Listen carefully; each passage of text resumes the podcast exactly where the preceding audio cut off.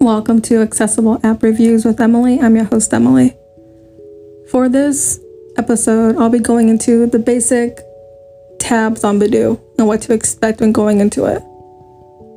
There's several different tabs on the bottom of Badoo. You have your nearby tab, you have your encounters tab, you have your profile visits and messages tabs, and you have your profile tab. All these tabs allow you to meet new people, see who visited you, who liked you, who messaged you, and editing your own profile.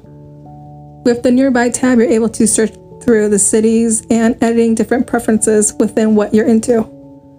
If you're here to chat, meet new people, date, and so on. With your encounters, you're able to swipe right to left. Swiping right means you made a match, and swiping left means you're not interested. Once matching with that person, you're able to talk instantly with them for free.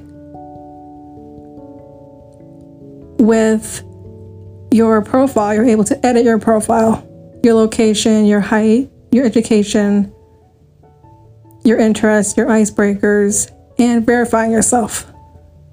And changing your settings within your profile and editing and updating your status of why you're on Badoo in the first place. As well, for when going into the profile visits tabs, you're able to message people and starting a trivia quiz type game with them with your match for free and video chatting. Thank you guys for listening to my podcast today. Today's podcast is about accessible app review with Emily, going through Badoo, the standard layout of the tabs.